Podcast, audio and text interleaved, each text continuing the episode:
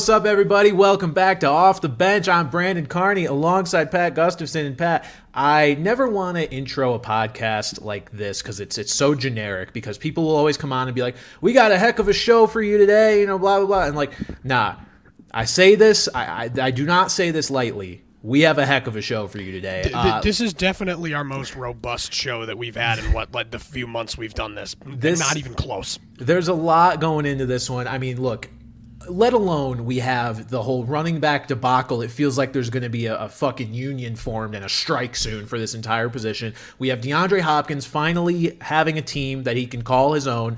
More importantly, it is the final installment of our fantasy football preview series with the NFC South. And, you, know, some of you, honestly, probably none of you are wondering why it's significant. I'm like, you know, it's such a bad division. You're probably thinking, why? No, you guys know exactly why the NFC South is significant for this podcast as, as Pat shows off his Raiders Derek Carr jersey, a new member of the NFC South. You all know how Kyle Pitts has factored into my life over the past year or so. Rent free. Um, eh, rent, bro. I'm paying him rent to stay in my head. It's honestly, I've paid him blood, sweat, and tears in fantasy, and he he doesn't even know I exist. So we'll be talking about Kyle Pitts here in a little bit and how I feel about him this year. Look, I am going to try to throw water under the bridge and give an objective take on what he's going to do this year. I don't own him anymore. I'm not in a dynasty league where I have Kyle Pitts. So look, clean slate, fresh start. But uh, I'll be honest with you, Pat. It's not it's not really a, a favorable evaluation. I, have I, I wasn't expecting that, and in despite your objective view, like you, you know, bad blood's gonna be bad blood. I'm Uh, not- Here's not- the thing. I'm not letting it cloud my judgment, but I'm definitely going to have more of a good time slandering him than I would if I just hadn't been scorned by him in the past as well. So, you know, there might be might be a little heat behind my words here. But let's start this off, Pat. Um, the biggest news of the week. Look, Saquon Saquon Barkley, Josh Jacobs, and Tony Pollard did not reach long term deals after being franchise tagged. The only player who was franchise tagged who reached a long term deal was a tight end. It was Evan Engram, and that's obviously not a coincidence. um, we've reached a really interesting boiling point here with the running back position. So none of those guys got long term deals. Joe Mixon and Aaron Jones had to take pay cuts. You've got Dalvin Cook here still sitting in free agency. Even Ezekiel Elliott, who obviously you know has less in the tank probably than Dalvin Cook, but is a guy who should still be on a roster at some point. Um, this position is tanking right now, and it's really really interesting to see where things are going to go. I feel like things were kind of sparked by the Le'Veon Bell holdout a few years ago and how that just went so poorly for him. I mean, look, did he get his money? Yeah. Did he get all of it? No, because he got cut before the end of his deal, which that's just kind of how it goes. But he did get a decent amount of money, but it accelerated the end of his career. And he himself now is recently saying, you know, he regrets basically entirely how that went down. Um, Pat, well, how do you feel about this? And, and what was your reaction to none of these guys getting long term deals as of yesterday? Um, I understand the frustration on their part because at the end of the day, these are these three in particular have proven to be workhorse backs who have strong value to the team. But on the other hand, I think I've made it very clear that just running backs don't matter that much in the grand scheme of everything. I mean, obviously it's great to have a good running back, but I think the thing now is just that these teams and front offices realize that if you have a good scheme and a good offensive line, you could put just about anybody into that position and succeed.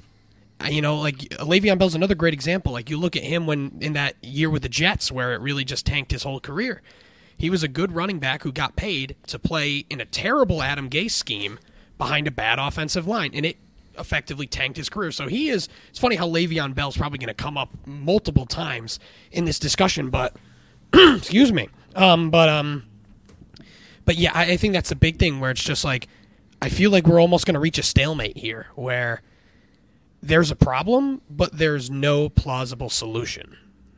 Yeah, well, so here's the thing, Pat. The solutions are, are solutions that I've kind of been preaching and putting out there for a couple years now, but they're solutions that do not benefit the owners whatsoever, and they'd be the ones that would have to vote on it. That's why, like, I, I joke about the strike concept, but it's almost like that's the only way things would get done here because this is a complete um, one-sided affair between the running backs and you know the owners, where the owners have all of the leverage, all of the power, to where they don't have to. Why? Why would they change anything just to make the running backs happy when it's not in the best interest of their pockets?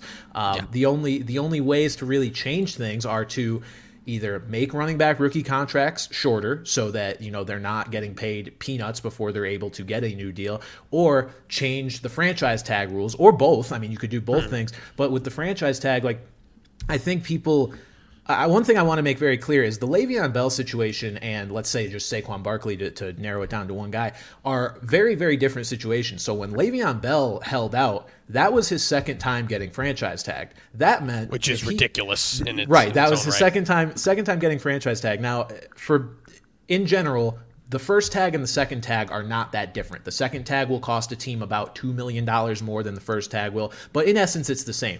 Le'Veon Bell knew that he was not going to get tagged a third time because the, the price goes up astronomically to a point where you are not going to pay that to a running back even for one year. Saquon, this is his first time getting franchise tagged, so he has almost no benefit to sit out because if the Giants are willing to pay him $10 million this year, you can bet they're probably willing to pay him $12 million next year because it's still less than what he was asking for and what they were willing to actually pay annually if you believe the reports that come out. So Saquon, sure, let's say he sits out this year. That means he's not getting any money. Um, and then next year he just gets tagged again for, you know, 12 mil. And it's like, well, why didn't I just play? The only thing you could say is so he doesn't get hurt, but like, What's the difference at this point? It's it's not the same thing. Le'Veon Bell knew he was going to hit free agency. I don't think that's necessarily as clear for Saquon Barkley. So it's a really tricky situation for these players. And Pat, we have a lot of running backs actually speaking out. Um, a bunch of them on Twitter, some big name guys coming out, even if they're not, you know, looking for a new deal. Derrick Henry saying, at this point, just take the running back position out of the game. The ones that want to be great and work as hard as they can to give their all to an organization just seems like it doesn't even matter. I'm with every running back that's fighting to get what they deserve. You have Jonathan Taylor, who hasn't been paid yet, saying, if you're good enough, they'll find you. If you work hard enough, you'll succeed. If you succeed, you boost the organization. And then doesn't matter. You're a running back. Yep. Austin Ekeler tweeting, this is the kind of trash that has artificially devalued one of the most important positions in the game. Everyone knows it's tough to win without a top running back, and yet they act like we are discardable widgets. I support any running back doing whatever it takes to get his bag. Christian McCaffrey saying this is criminal. Uh, Najee Harris saying, you know, they, they set the tone for every game, and the notion that they deserve less is a joke. And then, of course, Saquon just saying it is what it is. Um, yeah. I, I will. I will openly disagree with something that Austin Ekeler said. I was going to say, that, I figured you that would. Teams, it's proven that teams need an elite running back. Like no, like a- yeah. actively no. Like you look at these teams. I I pulled it up here. You know, the last three Super Bowls, these teams, none of these teams were paying their running back more than two million dollars or you know in the range of two million dollars for that season, and it was Leonard Fournette for the mm-hmm. Bucks in, in 2020. But you look at the Chiefs last year, you just think about it. Isaiah Pacheco is making $725,000 as a seventh round pick, while Clyde Edwards Helaire, who's making almost $2 million as a first rounder, is a healthy scratch. Mm-hmm. So, in, in you just look at, you know, back and forth, like the Eagles, you know, Miles Sanders, Boston Scott, Kenneth Gainwell. You look back to 2021. Oh, Joe Mixon is the exception. Joe Mixon is, you know, was making $8 million. We'll talk about him in a little bit, too. But outside of Joe Mixon, you know, Sony Michel, Cam Akers, CEH, Darrel Williams. Like, if you have the right scheme in right offensive line, just about anybody can work. And it's not to say that these guys aren't valuable pieces. They are. They're great players. They're at the top of their positions for a reason it's just a shame that we are in an environment where these guys get so beat up. I, would argue no one gets beat up the way running backs do. Mm-hmm. That their peak is basically 26 years old, and then they're done. Right. And it's just a super unfortunate situation because at the end of the day, like the owners are right to not want to pay these guys this much money, but it, it it's just it's frustrating from the fact that you know some of the brighter stars in the league here still aren't getting what conceivably they'd be worth, especially if they played another position. And the thing to me, Pat, is that it's not necessarily that elite running backs aren't, you know, can't help a team get to a Super Bowl, even though we've we've seen the evidence of all these Super Bowl teams not having elite running backs. It's just that when it comes time to pay these guys, like there's no there's no reason to. So that's why they don't end up on these championship rosters because they're not on any roster for all that long. They, they play out their rookie deal, they get franchised once or twice, and that's it. But what happens is, you know, you mentioned the the shortness of their careers. It's like, okay, let's say you get through your rookie deal and then you get franchise tagged twice. Okay, you've been in the NFL for six or seven years at that point, and then it's like even if you are still good, teams and ownership are going to bet that you've only got one, maybe two years ahead of you, and they're not going to. They'd rather miss out on those two years of you continuing to be elite than get locked in to four years of paying you 15, 16 million dollars. That's just how it is. So, I, I again, I firmly believe that like rookie deals for running backs need to be shorter, also largely because you know whether a running back is good basically after their rookie year. Like it's the it's the quickest transition to yeah. the NFL yes, out of any position. Sure. It's the smoothest one. So it, there's something that needs to be done here. I think we're reaching a boiling point. Um, I, I don't know how or what's going to happen, but like I, I don't know. Unionize guys, get get out there, strike it up, but get the picket picket but signs there. Here's the problem: if they strike it's not going to end well because then the owners are just going to say like, all right, well, you will use these other running backs, and it won't be that bad. Obviously, it won't be to the level of of these top guys, but like, it may even prove the owners' points more. And I think the the biggest obstacle you've met, you mentioned also the um the rookie contract length. Obviously, the owners probably wouldn't agree with that, but I'd argue the Players Association wouldn't go for that either because obviously less years, less money less guaranteed money unless sure. you raise the guarantees. But then the owners would, would hammer that down immediately too. So in theory, it's it's a good idea. Let these guys get to free agency, you know, maybe a little bit before their their window is ending, quote unquote. But I just don't see how that can happen. And I think just uh, somewhat of a side the franchise tag is just fucking stupid. I mean, re- re- regardless of the so running long, back, like. Man the MLB has nothing to speak of. The MLB, you you can give a guy a qualifying offer and you'll get a compensatory late first round draft pick. That's fine. It does hurt the player's value, but whatever. The NBA has restricted free agency, which the NFL has too. You know, a team mm. offers a guy an offer sheet, the team can match it. The team can say go to the other team. Why does there need to be something more? There's just no need for a franchise tag in any sense, and I, I think that's the biggest thing. Like we don't, we're not talking about this conversation with running back value nearly mm. as much if it weren't for this stupid franchise tag. Yeah, and it's like this tag, you know, in theory exists as a compromise between okay, we're going to give you a good amount of money, but it's only locked in for a year. The problem is when you have a guy who if he was on the open market was going to get more than this annually, then it's there's no point. Like I think if you were to raise the price of the franchise tag for the first year and second year, then maybe we again wouldn't be having this conversation because they're are they going to tag Saquon Barkley if it's going to cost him 15 million dollars to do it? Probably not. Or they would at least try to work something out multi-year because if they're like, okay, if we have to pay you 15 million for one year, you're worth that over the next few because you know you won't be you won't be dust in the next three yeah. years. We don't think because um, Saquon's still a young guy. So I, I, agree with you. I think the franchise tag is a very very strange mechanism that we've just kind of come to accept here in the NFL, and it, it doesn't it doesn't really. It's just not necessary. Good. Like if you want something to kind of protect the team, I think the restricted free agent model with the offer sheet is is a great model. If you know, yeah, and it's very strategic. Other teams can kind of corner you know the incumbent team to say hey you know, overpay this guy or we're going to overpay for him. We don't care, but we know you care. But I think at the end of the day, as, as I kind of said right at the beginning, there I don't think there's any immediate solution that would, or even compromise that would please both the players and ownership. So yeah. I just think this is a problem that is is going to persist, and obviously we'll either find out, you know, we'll get more and more evidence, more and more data. Do these running backs fall off earlier? And honestly, I think it's only going to get worse, let, let alone not get fixed. I think this problem is only going to get worse. Who would have thought that the NFL would go the same way of fantasy football leagues, just gradually caring less and less about running backs and you know lifting up kind of the, the wide receivers or really any other position that you'd rather invest in instead. Can't say that for us, Pat. We're non PPR. The running backs still matter, yeah. but in general, those those out there with uh, I I want to call those standard leagues now. PPR is really the standard. It is, yeah. PPR in, in, in those it leagues, uh, that that's where you know running backs are getting devalued. So look, something's going to happen here over the next few years years. I don't know what it's going to be, uh, but I, I feel like something's got to change here. Don't know what it is, but it sucks that these guys who are very, very fun to watch. Look, I'd much rather watch Saquon Barkley tote the rock for the Giants than fucking Matt Breida. Well, th- so, that's that's my next question. Is like, say him and Josh Jacobs really follow through with it. Like, there's no way that the Giants could be confident in Matt Breida or no. the Raiders could be confident in Zamir White.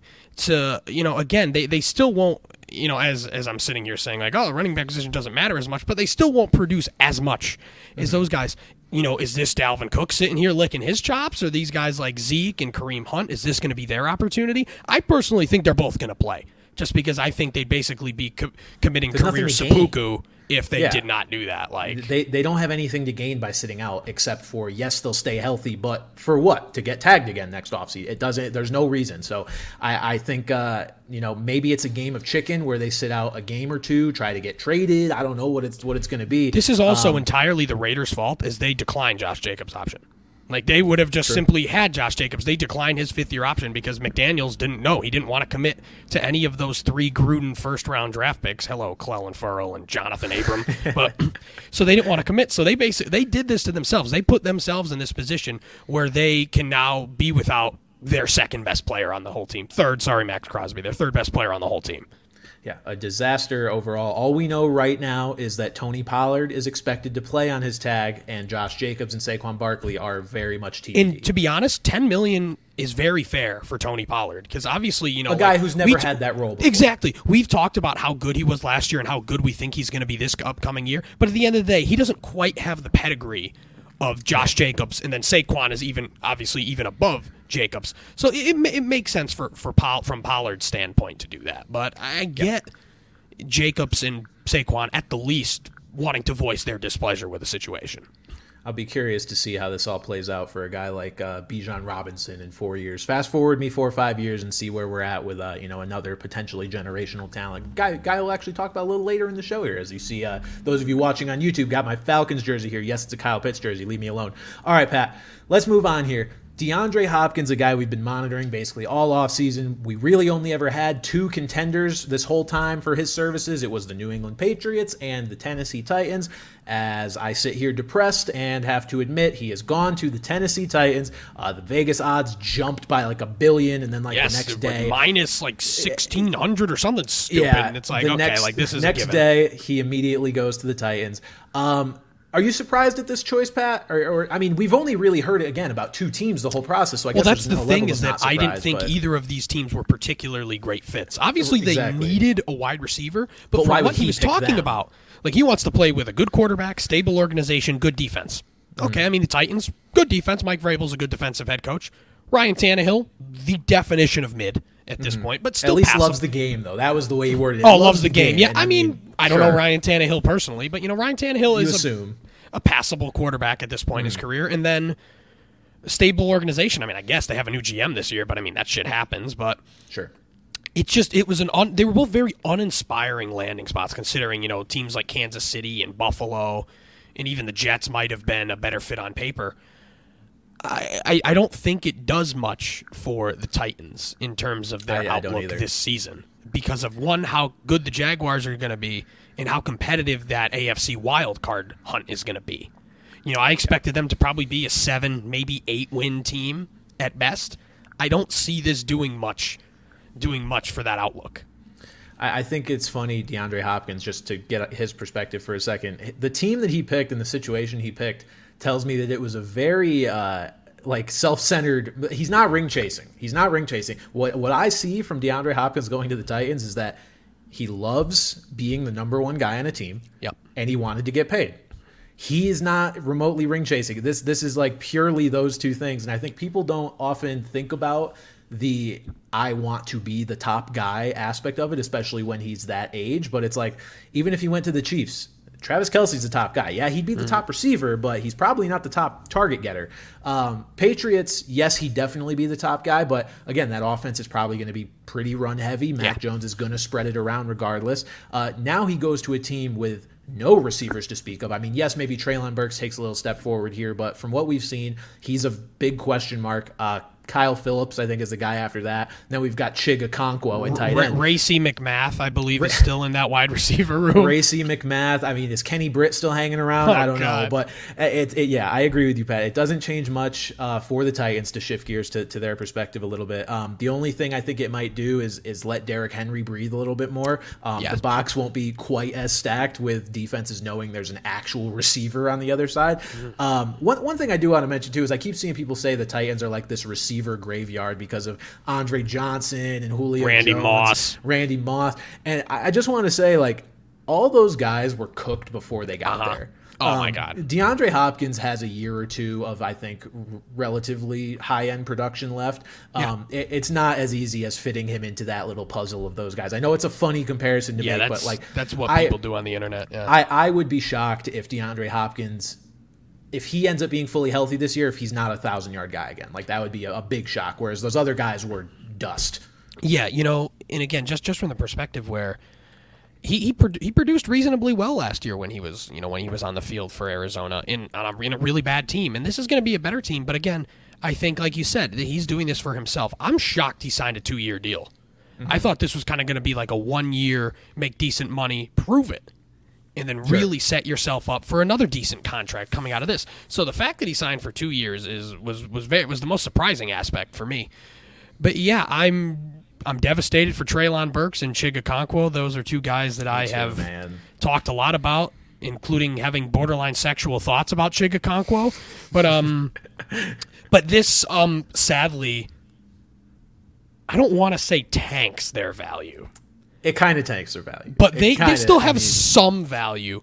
But yeah. Okonkwo is no longer a, a tight end one in my eyes. and Burks, Burks, I still think Burks has a lot of upside. He's a, he's really an upside guy, but the chances of that happening have greatly decreased as well.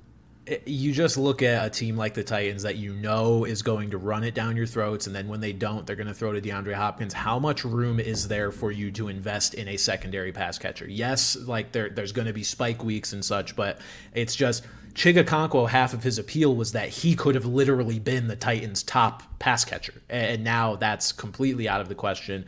Um, yeah, it, it's a bummer. I, I wanted Chig as well, but now I'll, I guess I'll have to turn my my attention to some of these other late round tight ends. Uh, Pat, DeAndre Hopkins himself. How are you viewing him for fantasy football? Where would you be comfortable taking him or seeing him on your roster? Wide receiver two, flex. I would say those? maybe a very, very like the very low end of wide receiver two. I think he's more Okay. of a flex option, just because I don't I don't think we know what to expect here because yeah. I I mean, we've seen AJ Brown flourish in this offense, in a similar offense. Granted, it was Arthur Smith's back then, but we've seen him. We've seen a you know an alpha wide receiver flourish in this kind of situation.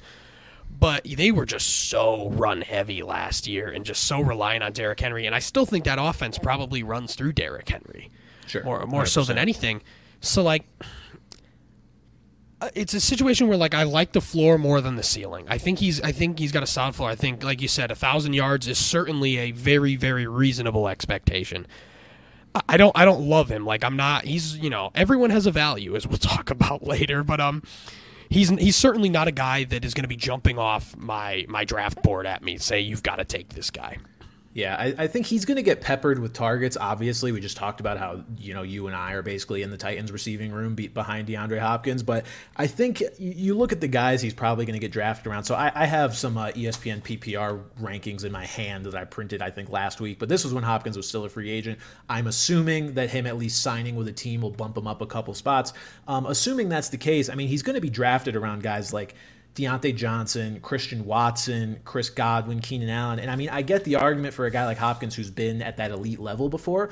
To me, Pat, I'm just not I think- s- super in love with a guy at this age. I think I, like just- I think I like everyone else you just listed Yeah. better. Albeit close. Albeit close. Sure. But again, if it comes down to that round five, six where I'm looking at those guys, I like Hopkins does not inspire me as much as some of those other picks. I've always been this way in fantasy football. Um, I, much like uh, you know GM's and ownership's perspective on running backs that we just talked about. I'd rather get off the boat a year early than a year late. I don't want to spend a pick on DeAndre Hopkins as my wide receiver too, only to find out that this is the year he's washed up. Yeah. Am I am I jumping off too early? I very well may be. I mean, he was on pace for some good numbers last year in Arizona with you know quarterback play that was all over the place. But it's just not a pick I'd feel great about. I'd much rather invest in honestly a, a second year leap from a guy like Christian Watson or a bounce back from a guy like Diontae Johnson than I would in just hoping that Hopkins keeps the floor that we've seen his whole career in an offense that's not going to throw it all that much. Um, it's just Exa- not- exactly. I think that's the that's the biggest thing. That's why Yeah. either New England or Tennessee, I just they weren't. I didn't they want him if he went to the. Patriots either. I wanted him on the Patriots for my own interest. I didn't Yeah. for fantasy. I wouldn't touch Oh, him. I'm not touching any Patriots for fantasy football. It's just a gross situation. But but yeah, I, I just I don't see it being like this kind of situation where and the the name value is going to honestly help because I think a lot of people in your leagues aren't that into fantasy football. They see Right. DeAndre Hopkins, they're probably going to take him Sure. over some guys that he probably should go over. So you know, honestly, I'm gonna let that happen. Absolutely. 100% letting that happen. Uh, Pat, just want to touch on this real quick. So the Madden ratings have been released. Uh, I dropped a video on this today. There's uh look, I think Madden ratings at this point are intentionally just trying to get people angry so that they will talk about the game. Uh, I think one of the most egregious ones I saw today was TJ Watt is a 94. Uh, which is like the sixth best defensive end, and Aaron Donald's a 99, even though he like didn't play that much last year. I don't know. I, I just want to you know let the people know Madden ratings are coming out, so keep track of those if, if that's something you're interested in.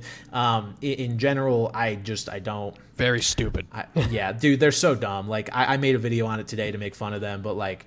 You know, Ja'Marr Chase, he's a 94 now, um, whereas Jefferson's a 99. It's like, I know Jefferson's a little, he's not five points better. And then you got Christian Watson, who's a 77, which is literally below Jaxon Smith-Njigba, who they gave a 78. And I'm like, I understand JSN may be the better NFL receiver eventually, but like Watson was pretty good last year in his limited action. I don't know. Madden And- ratings are, are yeah, just exactly. As someone that hasn't owned a Madden game in close to ten years, I you know I only have what I hear about on the internet, and it seems like the game just kind of fucking sucks now. It, it's Like really that, bad. that that's It's that's really bad. the that's the kind of the essence I've gotten. So it just seems like these ratings are just kind of a, a, a grab for attention, and it works. Even the players, or uh, you know, you know, you see guys like Sauce Gardner, Justin Jefferson tweeting like, "Oh, this is an incredible honor," and these other guys being pissed. Like Yeah. they are getting the publicity that they want through this. I personally could not care less. That that's the thing. It's just it's still an iconic title from the days when it was a good game that these players you know grew up playing it. And like Justin Jefferson said, like I used to he used to make himself in Madden and would make himself a 99 when he was a hmm. kid. And now that's a dream realized that he actually totally get that, sympathize with that a thousand percent. But it's just to us now, it's like the game's ass, man. It's just ass. Like I, Yeah. I look maybe this year will be different, but I feel like that's what we've been saying since like Madden 12, which I think was the last good good Madden. All I remember about Madden 12 is I would play our buddy Mitch and I would run the slip screen 100 times and I'd fucking torch him. Um, so that that's my my main lasting memory. I was a big make Madden. the fullback the starting running back guy and just barrel through people. what what a surprise. That surprises me 0%. Marcel Reece was my favorite Madden player back in Oh. the day. Marcel Reece, man, bring him. Hey, he might he might be coming back if these running backs do strike. We may see Marcel Reece starting for a team pretty soon. All right, we are going to finish out our fantasy football preview series with the NFC South. Honestly, look, there's going to be fantasy football content. There's going to be fantasy football content every week uh, leading up until the season. I'll figure out what exact format that's going to take now that we're finishing up our divisional previews. But you guys can bank on plenty more of that. Before we get there, though, we do have to preview the NFC South. Um, we'll start with the Atlanta Falcons, and look, we're going to start with the quarterback. All right, everybody, settle down. We'll, we'll get to we'll get to the guy you're all waiting for. Uh, we we do this every week. We go quarterback, running back, receiver, then tight end. Quarterback, Pat Desmond Ridder. I, can I just say also this division is a fucking cesspool for quarterbacks. I was fantasy-wise. I was thinking it's I'm gross. like I was man. thinking like is there's one good quarterback and I, I don't There's- know just like I don't know why I was thinking like oh yeah Tom Brady and it's like oh fuck wait wait a minute like no like everyone sucks you will be in leagues where there is not a single NFC South quarterback drafted. Like I, I can understand. I could see Derek the- Carr getting drafted as a backup for some Oh, people who no want to have a backup quarterback. Maybe They you- shouldn't. You take.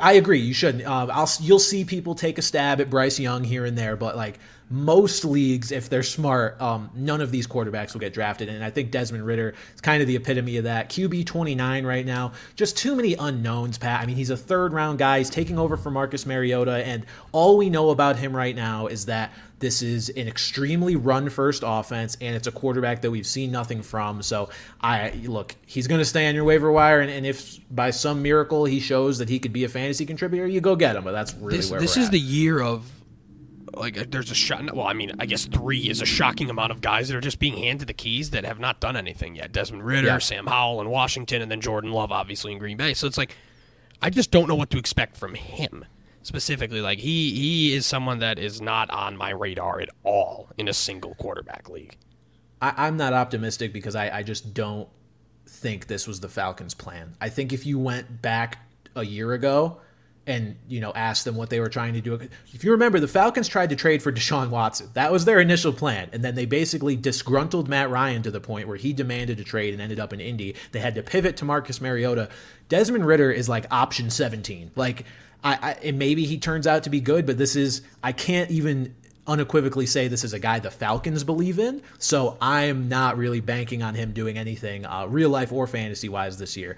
What I can't say that about is their run game, which is led by Bijan Robinson, currently the RB three on underdog. Crazy to me. Um, uh, yeah, I'd like, Tyler uh, Allgeier. talk about that. We we will. We've got Tyler Allgeier at RB forty seven, which is also kind of crazy. I mean, I understand because of them drafting Bijan, but that we have a thousand yard receiver on the same team in the same situation, other than that they drafted a guy and now he's RB forty seven. But look, that that's what happens when you when a team spends a, a top ten pick on a back. Um, Bijan Robinson at RB three, Pat look, I've talked up Bijan plenty. Um, I, I, gave all the numbers and all the stats as to why you know you should believe in rookie running backs when they are drafted this high. You don't need to see it to believe it. Like they're probably going to at least be good their rookie year.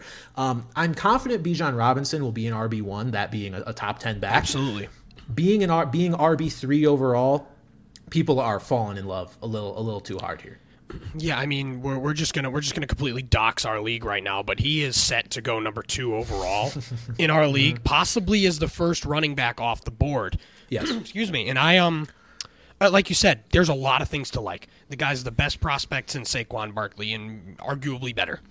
He's a great pass catcher, and Arthur Smith just loves to fucking run the ball. No disrespect to Tyler Allgeier, he could be very well be a solid, good running back, but right? Does not compare to Bijan Robinson. The fact that they could get Tyler Allgeier as a late round rookie, a thousand yards, the sky's the limit for this guy. But my question is, am I willing to take him over guys like Christian McCaffrey, Austin no. Ekeler, Derrick Henry, Nick Chubb, Saquon Barkley, Jonathan Taylor?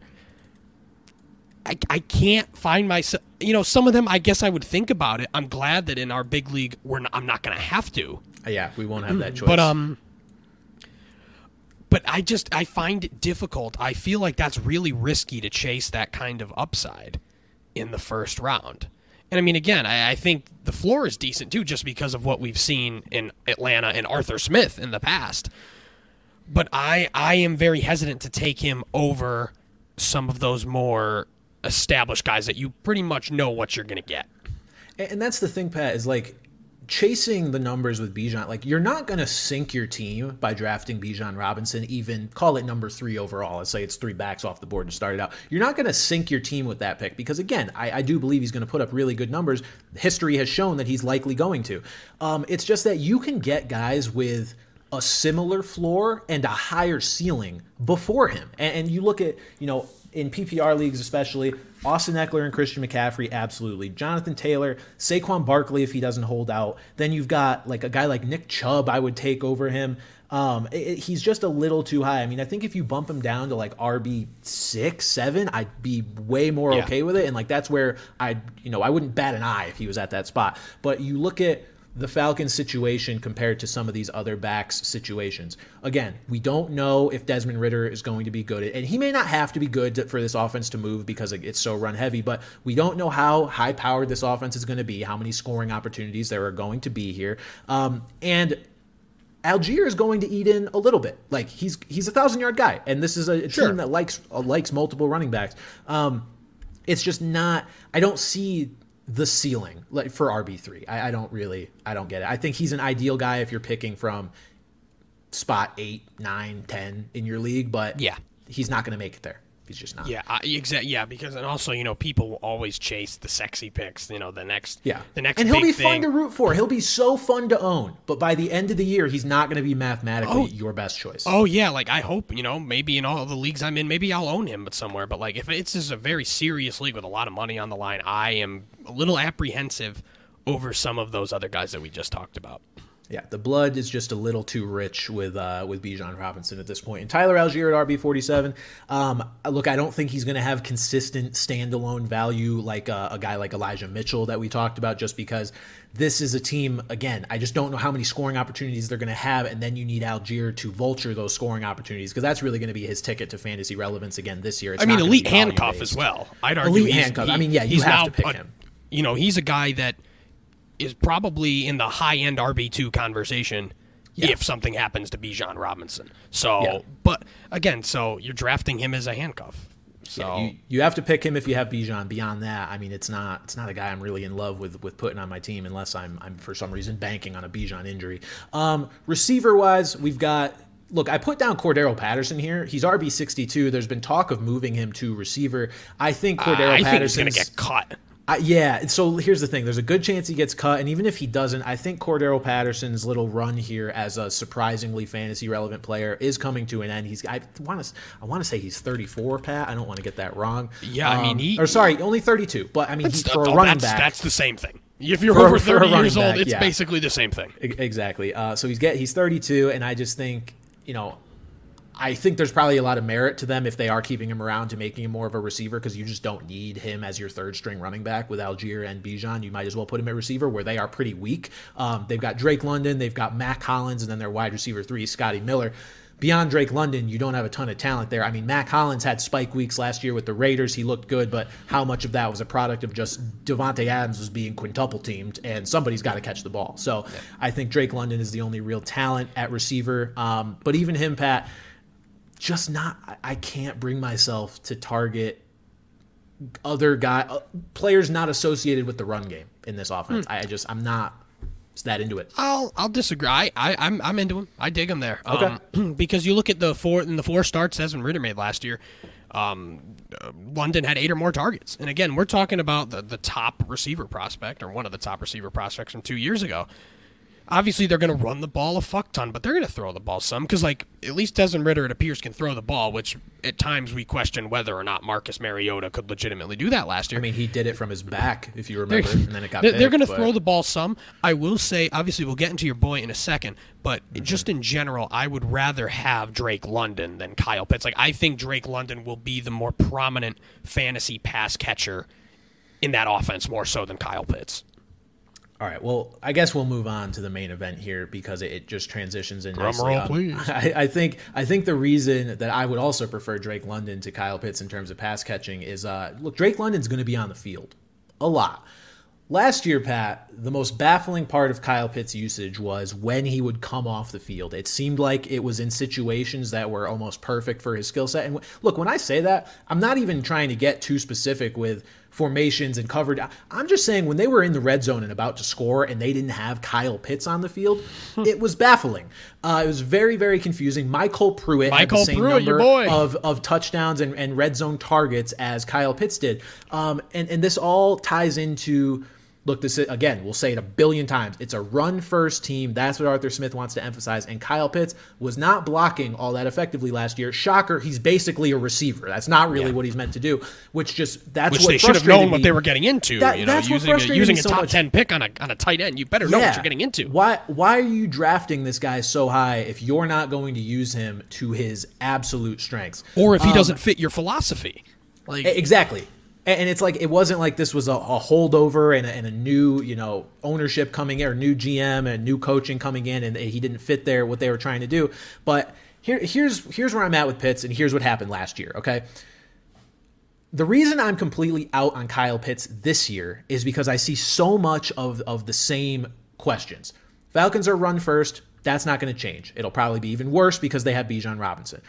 There was last year a thing I ignored and that partially led to the downfall of my fantasy team and Kyle Pitts' fantasy production. Look, it's not all Kyle Pitts' fault. It's not.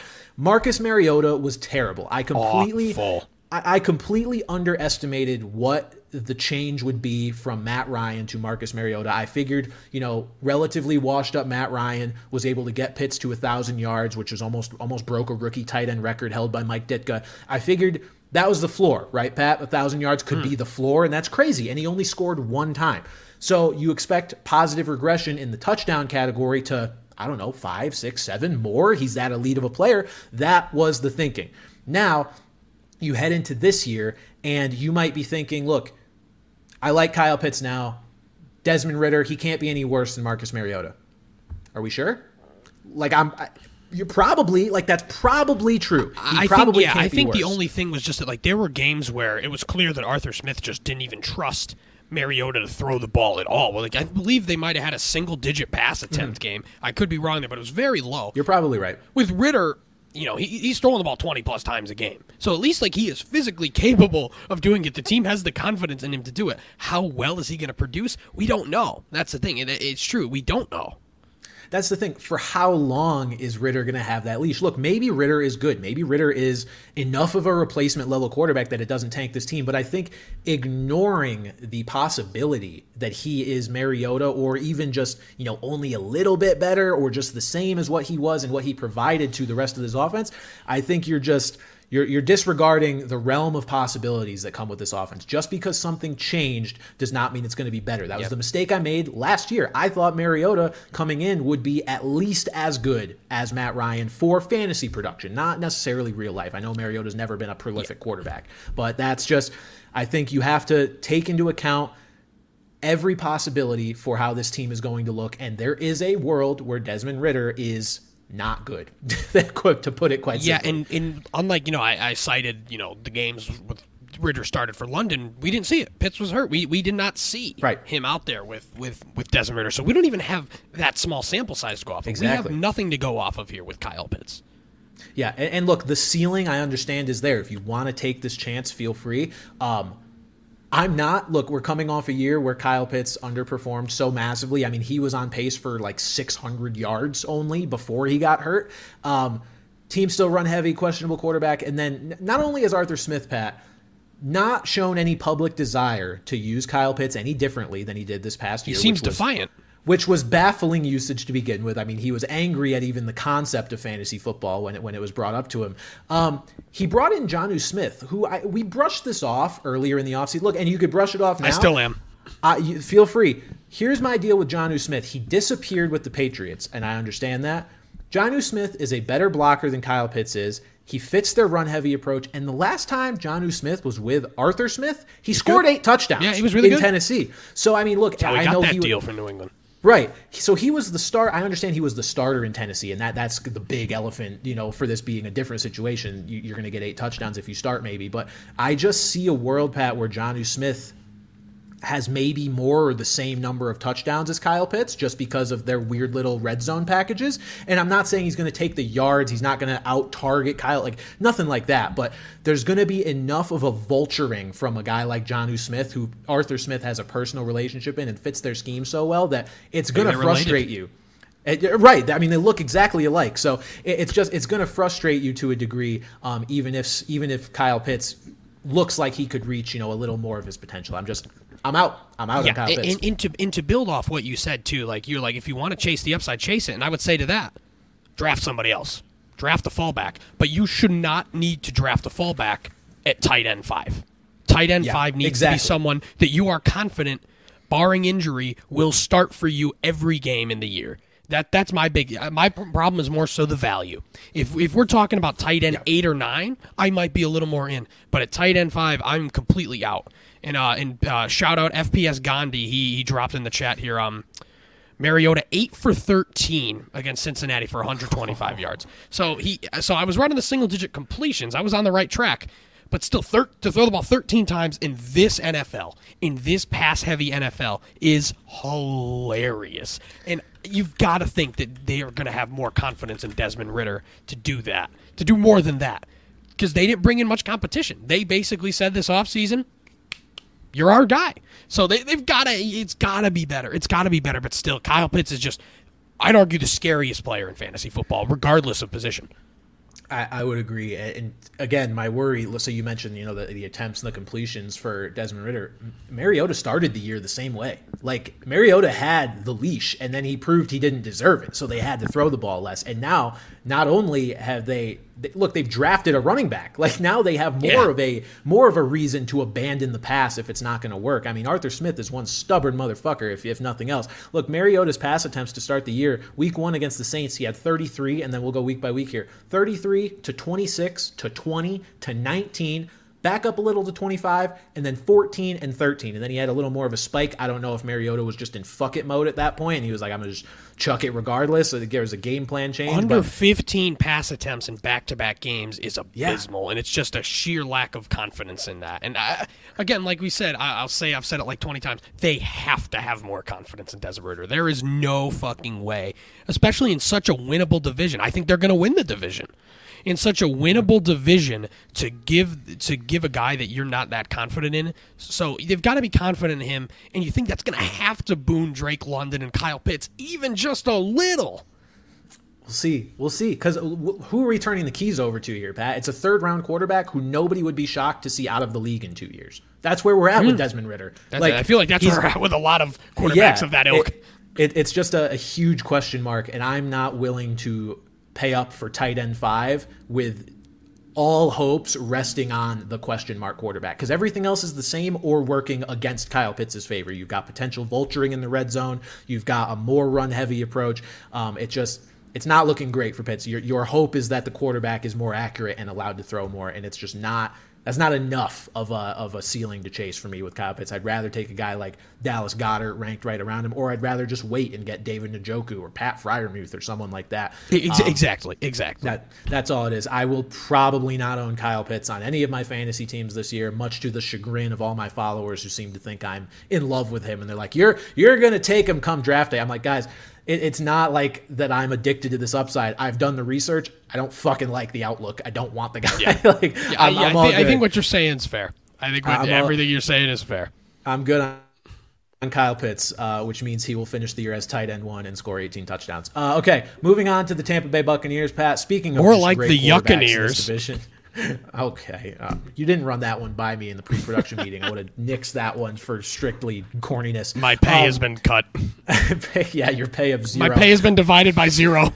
oh God, we're gonna fall into the abyss. All right, Baker Mayfield, quarterback, thirty-three. Uh, I didn't even put Kyle Trask on here because who cares? We don't know who's gonna win this job yet. Right now, it seems like it Baker. seems all indications that it's gonna be Baker Mayfield, which is the right decision, despite you know what we've seen from him. He has at least shown that he has is something he has been a competent NFL quarterback recently. Yeah, so like, that's the obvious move. I'm hoping to see some of the Rams magic maybe come to life here for Baker this year. I would love to see if he could, you know, pick up where he left off in, the, in a sense after he barely, you know, had gotten off the plane and had to start that game and then I think beat they the beat Raiders. the Raiders. Oh beat yeah, the Raiders, right? oh yeah. Couldn't I remember, remember which team it was vividly. for a second. I think I was wearing this jersey at a at a bar and I was getting clowned to death at the end of that game. Yeah. So look, as a big Baker believer and supporter over the years, I hope he can put together something. But who knows? He's not on the fantasy radar. We know that much. Uh, Pat, something interesting that I, I'm kind of noticing here about all these these Buccaneers players we have None of these guys, based on their underdog ADPs, are projected fantasy starters outside of the flex position because you've got Rachaad White, even who's RB 25, which means he's not an RB 1 or 2 in a 12 team league. And then you've got Mike Evans and Chris Godwin, who are both beyond wide receiver 30. So we'll start with the running back. So Rachaad White is actually a guy I really, really like. I feel like and he's got his risks, obviously, but that's why he's going where he's going, which is as RB25. I feel like the running back dead zone here is a lot less dead this year than in years Absolutely. past. I think that's just because, like, we've seen running, uh, excuse me, receivers and quarterbacks have just been, you know, their values gone up in the higher rounds and in the middle rounds, too. So I, I agree completely. Yeah, a guy like Rachaad White, I mean, again, look, you're going to have your risks when you're a running back who's going outside of the top three rounds in fantasy. We all understand this, but there's also the upside of look, the only back behind him is Chase Edmonds, who could barely find productivity in an offense like Miami's, where I mean, where they paid him a they paid him a fair chunk too, right. and he still did nothing. They didn't use they, they didn't want to use they shipped him off to Denver where he did nothing there either. Broke, um, broke his ankle or something. No. Yeah. So I think Rachaad White is going to get the lion's share of carries on this team. Um, he's a guy who has shown a desire and willingness to be more involved in the pass game as well. It's just a guy that I think is going to get enough touches, even on a potentially you know pretty bad team, yeah. to warrant some uh, to warrant consideration here as an RB two or flex. Um, you know, assuming you've gone wide receiver heavy mm-hmm. early. I just think he's a better version of our boy James Conner we talked about last week. Similar situation. Sure. Probably going to be a bad team, who knows, you know, how many red zone opportunities they're going to get. But there's no competition. And again, this is a vote of confidence. You know, they let they got rid of playoff Lenny and they brought no one in. Chase Edmonds is no one. Sorry. Like he does not count 100%. as someone to compete. Like that is Rachaad White's backfield. And I think a lot of it is just going to come down to how good are they? Because if this turns into a competent offense, then Rachaad White will be the steal of the draft, I think. But I, that's yep. a huge if. That's a huge if. But at the value Oh yeah, all day. Especially if you kind of if you kind of punt the position. He, he's for that value. Those question marks are fine. Everyone at that at that point is going to have question marks once you get into flex territory. But I'll take those question marks for having Rachaad White at my flex or as a starting running back on a team that's very loaded elsewhere. Yeah, I mean this quote unquote running back dead zone that you usually find in you know the fourth, fifth, sixth round of your of your drafts every year. It's got names like David Montgomery, Rachaad White, James Conner, who I don't like, but I understand the volume, whatever. Isaiah Pacheco, I mean Alvin Kamara, James Cook. Like I feel like it's so much more loaded with guys who are going to have opportunity. And look, the two pieces of being a really good fantasy asset are talent and opportunity, right? Rashad White is the kind of guy who we know he's going to have pretty good opportunity and he might have the talent too. Like we know he's talented, but oh, he, I think he's be, got the talent. I think he's got it. I think it's, it's a just, matter. Yeah, it's a matter of how much it's going to translate to the NFL level. Because if he's a truly like uber talented guy with this opportunity, I mean, he's going to be an RB two, and there's no question, or a high end RB two. Um, so that's what you're that's what you're kind of betting on. Like he's going to have that opportunity. Is he going to be good enough? To make it worth it beyond that, and I, I think there's a good chance he's as good of a I don't want to call him a lottery ticket because that's that's not what he is. Uh, he's he's as good of a bet to make that. for your RB two as as anybody is in that range. Um, I definitely like him, you know, more than I, I, found myself in a mock the other day drafting him over Alexander Mattison, for example. I mean, he's just I think a better player. I mean, that offense is going to be worse, but yeah, he's a guy yeah, that I would that's, prefer. Yeah, that's a that's a that's an that's an interesting question. That's an interesting it's definitely a tough question. Yeah, I went back and forth. I just I thought that was interesting. That was where I settled when that you know ever menacing ESPN countdown clock was hitting. I was like, oh, who do I really? I was like, it's, it's sad that they don't have Matthew Berry to yell "Hurry up!" anymore. I hated that so much. Even when they did it, I was like, that was the one positive of him leaving ESPN and so, going to NBC. Side, side, note, quick side note. I played uh, I played slow pitch softball with Daniel Dopp from ESPN. Just, oh, really? Just, just the nicest fucking guy. Like, yeah. Oh, like you you you you would you know you sometimes you wonder like oh are these people as as cool as they seem you know yeah. behind the scenes? And my god I met Field Yates once too same way. Just Say, they I got they got Yates great guys nice guy. they got great guys at ESPN sorry Matthew I, Berry but I, you know just they he, got I'm sure he was good too oh I'm sure he's yeah, a great he, guy he too but these guys are proven. We know. But yeah, it's a complete yeah. side note I don't know oh yeah you said I, ta- I mentioned Matthew Berry. Jeez. Um but yeah but I guess um I guess to move on, one of the kind of the hotter guys this year on all these YouTube and TikToks is Chris Godwin, and honestly, I'm on board with it. I think what is he wide receiver thirty something here? Thirty. Wide receiver 30, 30. on the dot in underdog. I think that's crazy. I think that's crazy, specifically because Baker Mayfield loves the slot receiver. Mm-hmm. You go back to his days in Cleveland when they were playing good ball or good enough ball. He loves the slot receiver, and Chris Godwin, should he stay healthy, obviously that's the case with everyone we could be getting since you know a situation where he's getting peppered. And again, obviously you've got Mike Evans. Rachaad White wants to be more involved in the in the passing game. Cade Otton, like there's there's yeah. not a ton of competition. So I think we're in a world in a PPR thing where Chris Godwin will be far more than wide receiver 30 based on volume alone. Sorry for the ESPN uh, notification sound there, but uh, I mean appropriate given our conversation. Yeah, I think Pat. I, you know, you look at Chris Godwin and you compare him to Mike Evans. Godwin, there is so much more consistency there. Um, oh, yeah. Evans kind of Evans kind of backdoored his way to that whatever it's straight thousand yard season that he's been rocking for basically his whole career. Two hundred yards and three touchdowns in, in his final week, but other than that, he was not reliable or honestly good last year. Like, and that was with decent, Tom Brady.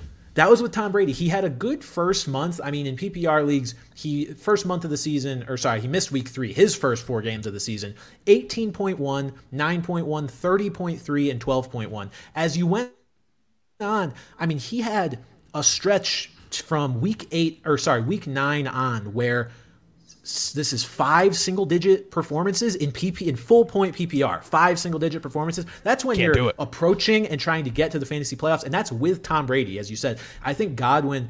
Uh, his skill set just matches more what Baker Mayfield is going to be doing at this point in his career, which is, you know, maybe not throwing up those jump balls because Baker Mayfield's a few picks away from being benched. He's not really yeah. in a in a place to be playing fuck it ball. He's in a place to be throwing maybe these shorter to intermediate routes to a guy like Chris Godwin, who was again consistent last year. I'll pull up his numbers just a reference. Um, I, it was I think it's double digits every single game. I mean, mm. he had 6.5 points in week one, where I believe he got hurt because then he missed week two and three. Um, from week four on, double digit points, at least 10 points in every week except week 18 against the Falcons, where he had 9.5. So this is a guy that at wide receiver 30, I mean, that's a that's a flex or a wide receiver too. If you have a bunch of running backs already and have taken a quarterback, like how are you going to argue that? Like that's double digit points. You're not going to be upset from a guy that is probably your probably one of your last starters you're going Yeah. to draft, and he's going to be giving you at least ten a week.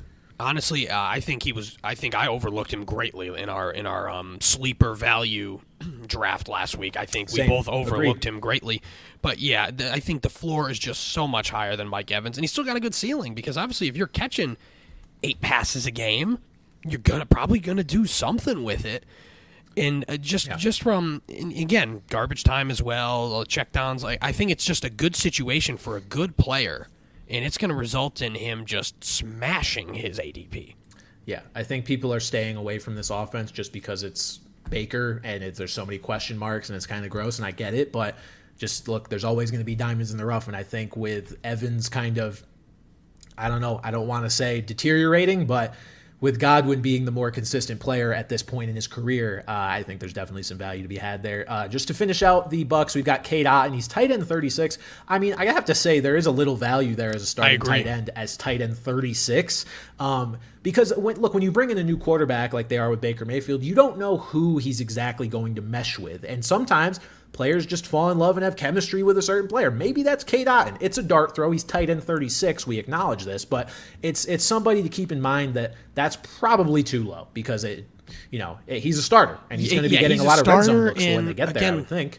like we mentioned, outside of Godwin and Evans, I I don't even. Let's see Bucks depth chart. Let's see who they've even got. b- b- excuse me, behind them, Ru- Russell Gage is, is a listed starter, and Trey Palmer, Deven Thompkins. I've heard of David Moore. Is that the Seattle David Moore? But still, like they. Yeah, I bes- don't- Besides that, Rush, Russell Gage is a viable NFL receiver, but there's not a ton of competition outside of that big two. So Cade Otton's in a position where he's definitely higher than tight end 36 definitely but still not not a guy that you're you know a guy that's probably going to go undrafted in most leagues still A name, a name that you can keep an eye on though. Cade Otton was actually kind of the yin to my Kyle Pitts Yang last year. I was starting him on the wrong weeks, but I, I owned them both once I realized that i Pitts had wasn't yup, a consistent the one guy. league i had kyle pitts in it it was him and cade otton and also fellow nfc south tight end taysom hill so it was just Yeah. a i came in last place in that league just in case you were just in case you were wondering I do, I do really like the talent with Cade Otton. It's just a matter of you know how that's we're starting to get into a few too many mouths to feed from Baker Mayfield, but it's a guy to keep an eye on. You know, you never know.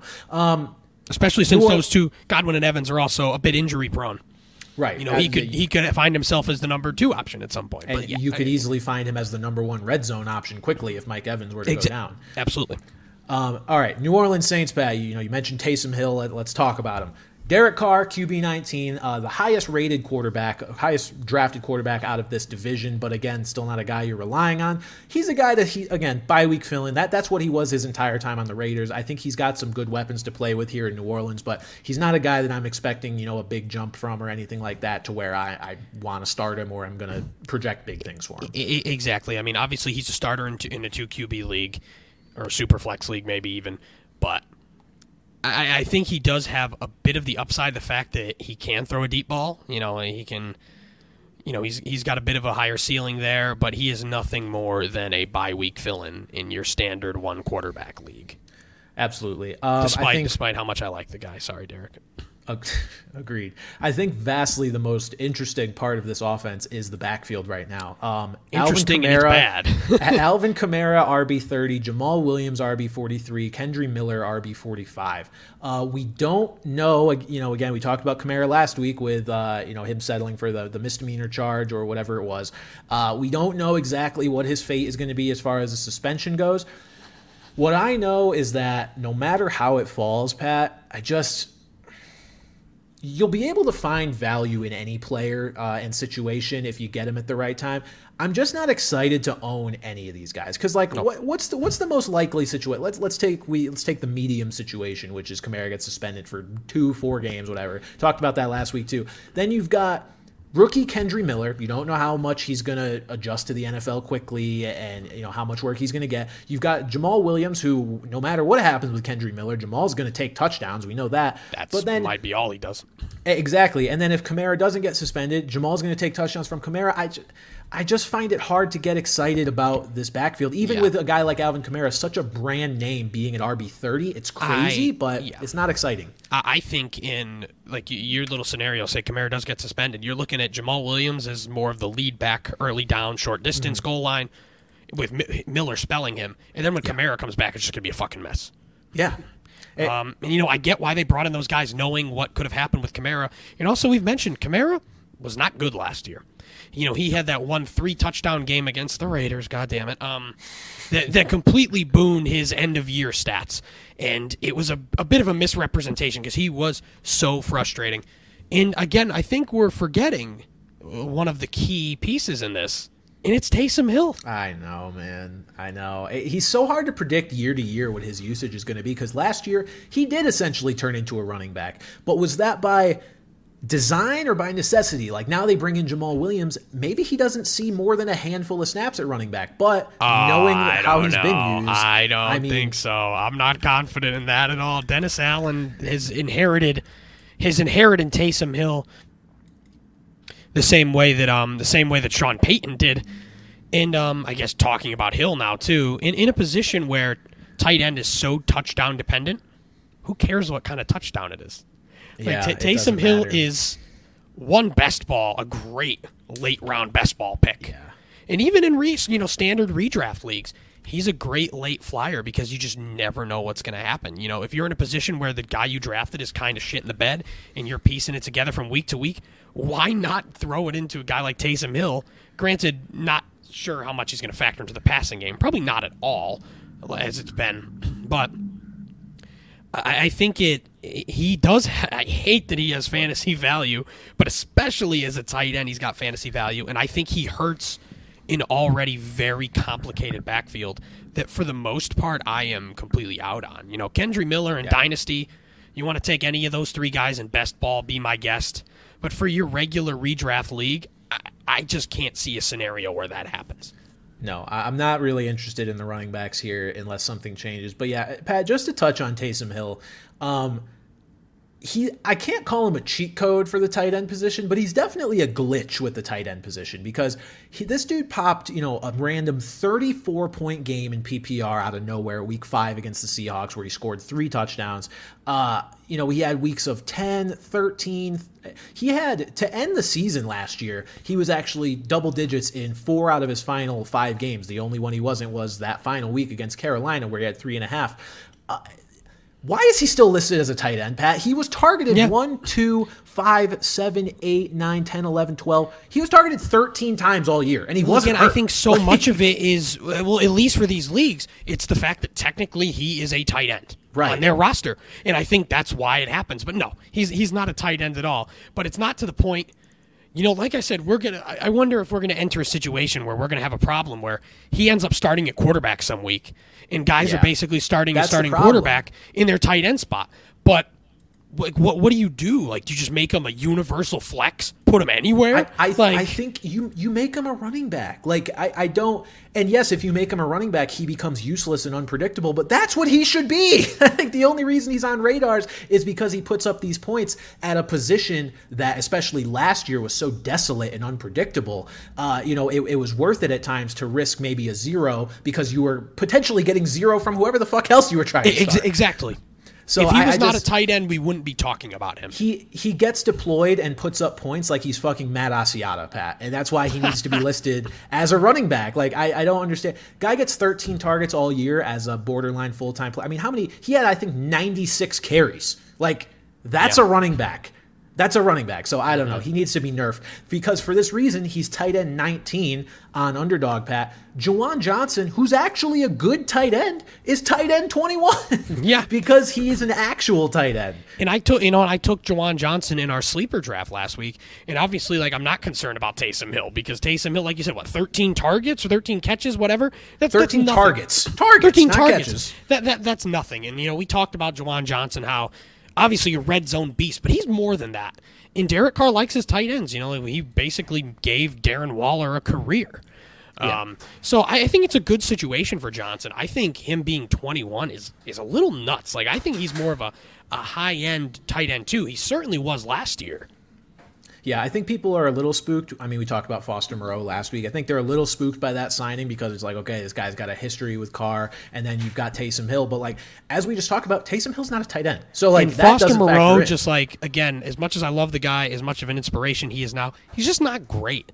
Like he's a backup. He's, He's the definition of a backup tight end. If Johnson gets hurt, he'll be the lead tight end, and he may have some value those weeks. But I'm not concerned about him taking real value away from Johnson.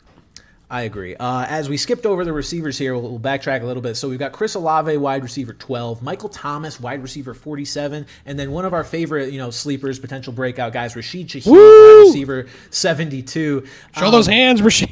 I, I think I think all of these guys are actually ranked in a place where I would draft all of them. I mean, am I going to want to come out of a draft with three Saints wide receivers? No, probably not the same one. But these are guys. Look, Chris Olave as wide receiver twelve is somebody that I firmly believe is going to take that next step this year. He was productive last year. These Ohio State wide receivers have this track record of you know taking those steps and becoming good players. Um, and Derek Carr needs a needs a top weapon, and I don't Yeah. think I don't necessarily think that's going to be Michael Thomas.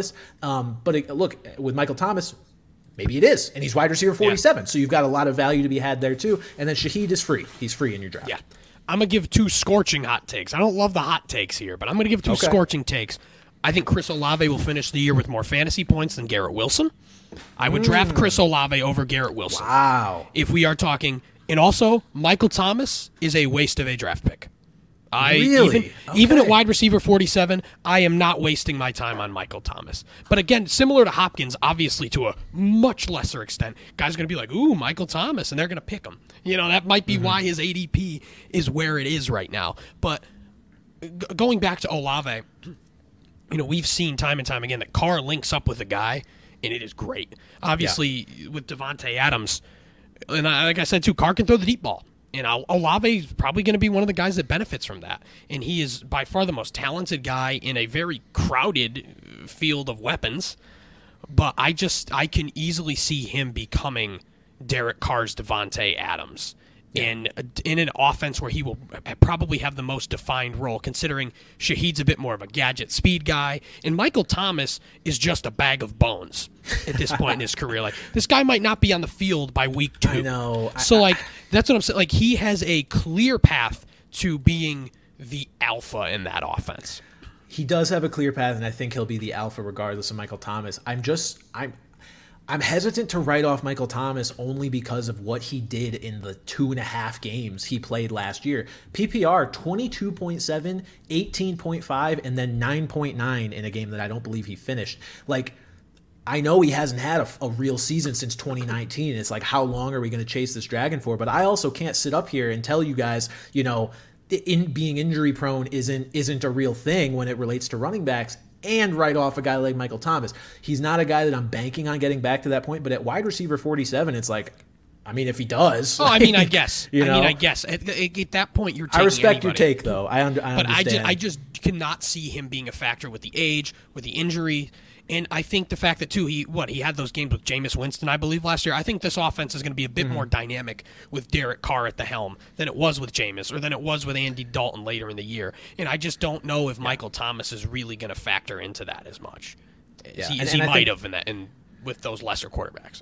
To, to clarify, it's not that injury prone is not a thing. I mean, look, compensation injuries are a thing if you've banged up certain parts of your body and then you're more prone to hurt them again later. Um, some guys just may not take care of their bodies as well as they should. I mean, that's how Tom Brady lasted so long forever is because he was very healthy. Yes, he was also at the position that, you know, gets protected more And they also other, made rules to protect specifically him, but Right, but it's like you still you don't get to that point if you're not taking care of your body, and that's something that even Christian McCaffrey, a guy who had that tag of being injury prone, made sure you know in the off seasons where he was injured to try and figure out ways to make himself more durable. Michael Thomas may just be a guy that is uh, just gonna fade away. I mean, again, 2019, Pat, it's been four years Th- since that record breaking year. That's so the I thing is that I think away. that that's a long fucking time. It's Just in general, Yeah. especially football, and the fact that it's been so long has been because of injuries is what's kind of kept him out of our mind, and he is completely out of my mind. Like I said, I, you won't Yeah. catch me drafting Michael Thomas anywhere. And like I said, I welcome people to see that name brand and take him way earlier than he should go. Fall in love with the names, people. Let us get the guys that have yet to break out or who are actual statistical contributors. Uh, final team in this division, Pat, the Carolina Panthers. You got Bryce Young, QB 20. I was tabbed over to our show sheet when you did that, so I didn't know it was coming. That was very aggressive. Uh, okay, Bryce Young at QB 25 is a guy just complete dart throw again. Um, rookie quarterback. Maybe he translates, maybe he doesn't, but I just don't think the rushing upside is going to be there to make a rookie quarterback. It's hard enough as a rookie quarterback to adjust to life in the NFL and then become a statistical contributor. It, not having the rushing floor makes you borderline impossible to trust in fantasy football. Maybe yeah. we t- maybe we're talking maybe we're having a different conversation in the second half of the season, Pat, and Bryce Young is starting to put together a couple good games, but to start the year, it's probably going to be rough for Bryce. That's just Yeah, and again, he's a guy that will probably get drafted just because oh, first overall pick, yada yada yada, right. but uh, again, not not to say that he's just I just don't see it this year and No that's basically the whole offense. Is that's part of the thing. Is like I just don't know how good this offense is going to be all around. I do like Miles Sanders though as a very smooth transition. I like yeah, him a little bit. The rest of this offense is a bunch of guys. Again, Miles Sanders being slightly overqualified for this analogy, but I, I described it as a bunch of guys you could get off your fantasy football waivers. Basically, it's like they bring in they they formed a completely new team out of these guys whose names you know, but not necessarily because they were. Oh, I will say that that that's a bit of Adam Thielen slander there. He's a, he's a little bit more than that. Not last year, not at the end of last year. I mean, he was targeted a bunch last year, but he was a guy who I believe was fairly droppable toward the end oh, of the season. I mean, yeah, but um, he's done more than that in his career. Yeah, in, in like, his career, he has. The other like, guys DJ are just Chark's like had years too. I mean, the DJ other Chark's guys had his. Well, more so. Hayden Hurst had like a recent. year, I think. So it's just it's a lot of it's a mishmash of yeah, weird names. That said, I don't I don't like any of their pass catchers. No. Someone's gonna emerge. I don't know, and I'm not gonna try and find out. Maybe yeah, I'll try I, and find out on the waiver wire week two or three. But in terms of preseason and drafts, I do not care to find out who is going to be the number one target for Bryce Young. Because who exactly. knows? As a rookie, you have no idea who. Honestly, if I had to draft any of them, it would probably be Thielen or Hurts, just because of just because of how established they are and the fact that they're more check down guys. You know, they're more yeah. safety safety valve kind of guys. And obviously, again with the tight end position, Hurst is a guy who um I believe I called him Hurts the last time I brought his name up. Hayden did. Hurst. I knew, I knew what you meant. Yeah, I assume yeah, Jalen Hurts didn't. I don't know why. Yeah. Tight end. Hayden Hayden Hurts, his long lost cousin. Um, right. They look the same. Obviously, too. at the tight end position, any kind of possibility like that is. But again, I'm not drafting him. Thielen, again, even when you're throwing darts, there are way more inspired darts to throw than Adam Thielen. Yeah, Adam Thielen's a guy who I think is going to help Bryce Young monumentally in terms Absolutely. of real life football. I mean, he's a guy who's gonna he's gonna be in the right spots. He's gonna just be a receiver that Bryce Young can trust. Sneaky, um, athletic, hardest working guy. yeah, I mean, lunch pail guy, first one in, last one to leave, all that. But he's also older, so like fantasy wise, I can't recommend the guy. And yeah, Pat, this team, much like the Giants a couple weeks ago, I actually put down a bunch of receiver names because it's impossible to know who's going to emerge. You've got mm-hmm. DJ Chark, Adam Thielen, and then Terrace Marshall, who's, I mean, I guess a vet now, but to a le- much lesser extent than Chark and Thielen are. Um, Terrace Marshall's a guy who we've hoped would break out. I mean, he's kind of the the the third long lost stepbrother out of that LSU team. Year. He did. He did with I believe it was PJ Walker most of them. I think so. Um, and then you've got Jonathan Mingo, who's a second round rookie from Ole Miss, and then you've got Laviska Shenault, who everyone still swears Jesus. is going to be Percy Harvin or whatever he's supposed to be. Yeah, he's going to be um, Percy Harvin for the, like the last five years of Percy Harvin's career, where he just didn't exist and was hurt and uh, on whatever. Um, yeah, I, I, you don't know who Bryce Young is going to feed more, who he's going to be comfortable with, and you you got Hayden Hurst in that equation as well. So I think it's too hard to again, you're, you're taking a dart throw from a crowded wide receiver room on an offense that we don't know is going to be good. I, I really believe in what the Panthers are doing, what they've put together, team wise, coach wise, all that, top down. But I heard this quote recently and I thought it summed it up perfectly. You have to get good before you can get great.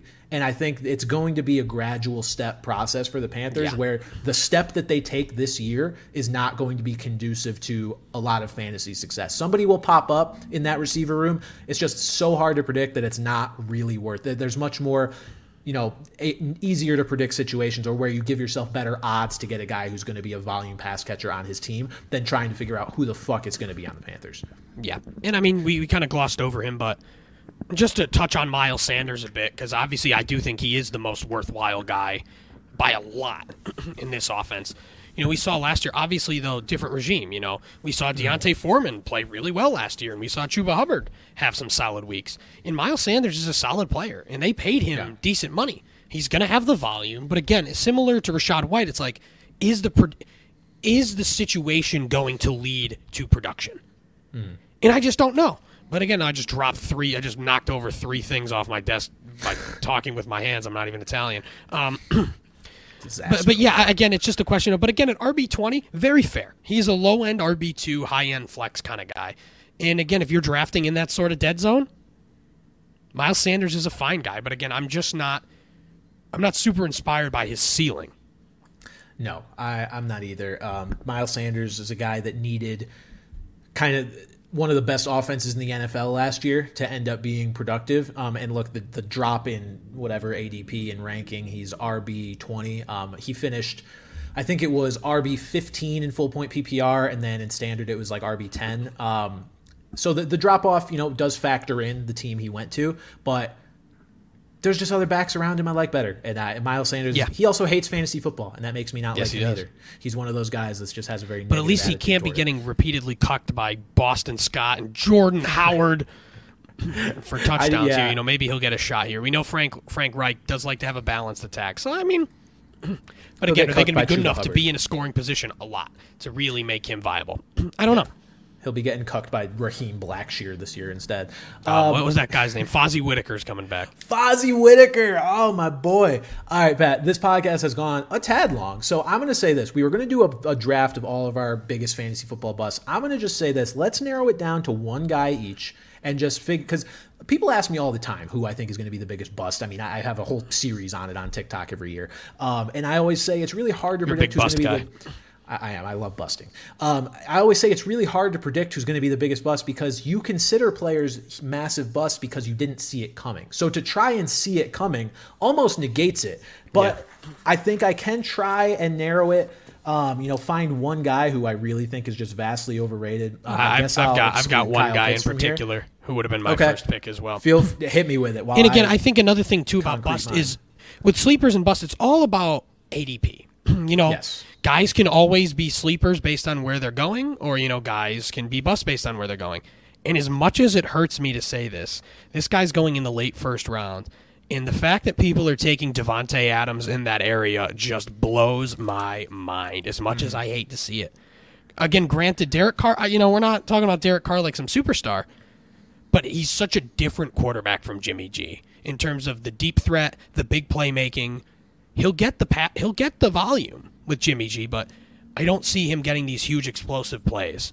And to be an you know going in the first round like that, taking him over some of these established running backs, I cannot do it. I cannot do it. Yeah, I mean, you're taking him over some established running backs, and these these ESPN PPR rankings I have in front of me have Davante as the wide receiver five uh, ahead of Un- Stefon Diggs, unbelievable. Lamb, Amon-Ra St. Brown, guys who you know are definitely don't have the pedigree that Davante, I guess Diggs does, but don't really have the pedigree Adams does over the course of a career. But the situation, kind of undeniably, a lot of those guys have slightly better situation. I, you know, I'm not a biggest Lamb guy, but other guys behind. I hope him. to God I'm wrong. I'll say that. Yeah, I, I'd love to be getting fl- I'd love to be on a getting flamed compilation about being wrong about this at the end of the year, but the red flags are there. So I guess it's you know it's not a bust because I guess I'm seeing it coming, but I think the red the red flags are there for me. I'm going to regret this one. Um, I can just tell because it's a guy who has shown no signs of slowing down. In fact, last year had a probably a career year um, in a lot of metrics. But I'm going to go with Derrick Henry. Yeah, yeah, that's what I thought you were Um, going with. Derrick Henry is the one guy among this top tier of running backs that look. I, I don't. I don't even think we told the people, Pat, that our draft picks were confirmed. Um, in our Yes. league, I'm going to be picking from the seven slot. Pat's going to be picking from the twelve in our main league this year. Um, Twelve team league. Yes, 12 team league. Derrick Henry is the one guy that I'm not even looking at. And and Hmm. I understand that's maybe an oversight, but the guys he's rated ranked around are so much younger, have similar potential, you know, workload projections. I know Derrick Henry's the guy who pushed for 400 carries recently, but he's a guy that again, it's back on the I'd rather be 1 year early off the boat than I am a year late. And he's a guy Yeah. He's getting old. What, what is his age? Because this was what is he thirty? he's like 20. or he's going to be. He's oh, sorry. He's twenty nine. Twenty nine. Yeah. And yes, twenty nine years old. So you are at the back end of where running backs are usually, you know, finish up being truly productive. And everyone's saying they, they don't know what the rules are for a guy that's built like Henry because he, he is built differently, quite literally, than any running back we've seen. Um, granted, in, in he's only had one severe in he's only had one severe injury, and he sure. bounced back really nicely from it too. Well, yeah, and at, age twenty eight, coming off a broken foot, that's remarkable. Like, what the fuck? Yeah, it, so I understand all of that. Um, it's just that when I look at the guys that I could get as my RB one, like I would so much rather have Nick Chubb, Tony Pollard. Uh, may I mean maybe not Breece Hall as an RB one, but I'd be more excited to own Breece Hall than I would be Derrick Henry. Just in, I'll draw, of, I'll draw the line on Breece Hall there, but yeah, I, I, wouldn't Chubb draft him over Henry. I, I, wouldn't draft Hall over Henry, don't get me wrong, but would I prefer to draft maybe a receiver over Henry and then get Hall later on exactly. versus getting yes, versus getting Henry and then a receiver in the second? Yes. So he's just a guy and I say I'm going to regret it because he could 100% have another 1700 yard, you know, 18 touchdown year in him? Absolutely. But if I have to sit here and look at a guy who just kind of sticks out to me like a sore thumb that I personally just don't want for those concerns, um, I don't think the Titans are going to be very good. He's getting older. That that's that's where I'm at. I, I, just I don't want Derrick Henry in comparison to some of these other guys. I think the, the mileage has to catch up with him eventually, and he has more mileage yeah. than any back in the league right now. Um, so honorable mention: Dameon Pierce, Deebo Samuel. Fair. I'm okay with those. um, okay. We'll finish out with our viewer questions. Uh, with reports of Belichick's seat being warm, what does he need to do to say, stay safe? This question actually coming from somebody I actually know. Name's Mike Tactical Mech. Um, what does he have to do to stay safe? I can't. I don't know if I want to say make the playoffs, Pat, because this division is so loaded. And the um, conference with at least with at least solid teams. I mean, the AFC is loaded. I'm going to say I don't think he gets fired if he gets ten wins. I don't think he gets fired. I think they'll well, be first like, of all, we, we I don't think he gets building. fired at all. I think sure. he retires. Fair. Retires, quote unquote. Uh, f- okay, yeah, that makes sense. If that if it were to come to that, yeah, uh, yes. maybe an amicable split. But I think I think ten wins would be enough that you can build on. I mean, what did they what did they do last year? Was it eight wins, eight and nine? Um, yes, they finished eight and nine. They were ten and seven the year prior. So I mean, I don't know. Maybe they want to exceed 10 and 7 now that they have an offensive coordinator who knows what the fuck he's doing and they can kind of go back to the point that they thought they'd be at two years ago. Um, I. I think double digit wins keeps him in the seat if he wants to be in the seat. I'll yeah, I, I, I, don't. Re- it's hard for put a number just because I just can't envision it with all the history he's had there and all he's done. The same thing like Gregg Popovich and San, Anto- San Antonio Spurs. Like I just can't imagine them being yeah. like, "Hey, get the hell out of here." But at the end of the day, you can't live in the past. And those sure. Patriots Super Bowls are getting further and further in the past. And they've been pretty mediocre, mediocre to okay in the last few years. And I mean, I guess you can't live in the past there, but still, I, just I think it's more so like I'm kind of just caught off guard by the question is just because I just can't see it happening. Yeah, it would be surprising. I, truthfully, my first reaction when I saw the question was, "What are you talking about? He's not in the hot seat." And then actually, the same day today, I started to see you know little rumors of uh, potentially him being on the hot seat this year. I was like, "Oh, okay, I guess that was coming from a place of Promote somewhat." Steve. Somewhat legitimate. No, God, not Steve.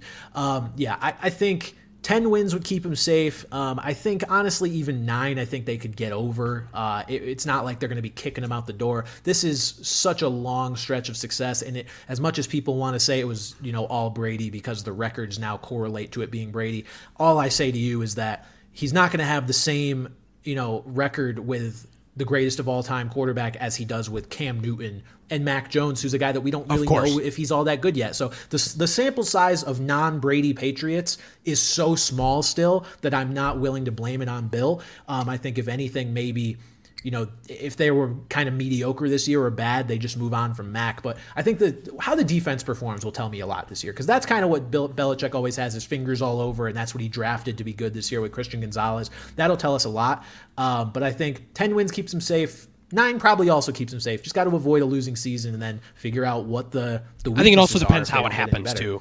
If they're just yeah. some like basically deceased offensive team, then yeah. But you know, if they fight solid and just frankly aren't as good as some of these other teams, then you know probably a little more leeway. Yeah, I would agree. And then our final question Who do you think leads the Bills and Eagles running back rooms, uh, and who's your preference?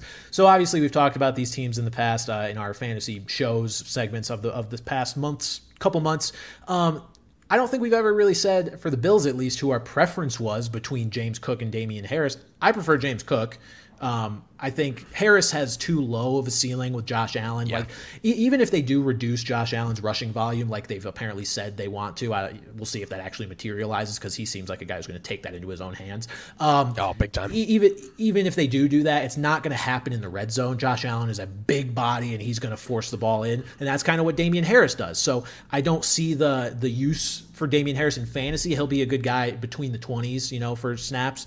Um, in real football, but not for fantasy. James Cook is a guy that I could see being dynamic enough to Far more warrant a spot on your team. He could warrant a spot on your flex or, or maybe even ascend to RB2 status if things break right. With the Eagles, definitely more of a question between D'Andre Swift and Rashad Penny. But again, we've talked about the range of outcomes for Penny. He could be uh, Cut. a high end RB2 or cut. And it's like they're- really are all within the realm of possibility. I prefer D'Andre Swift because, again, just dynamic player who they're going to get into good situations because it's the Eagles. I think he's going to be a guy that will perform better in your flex, at least in PPR leagues, more consistently than Penny will.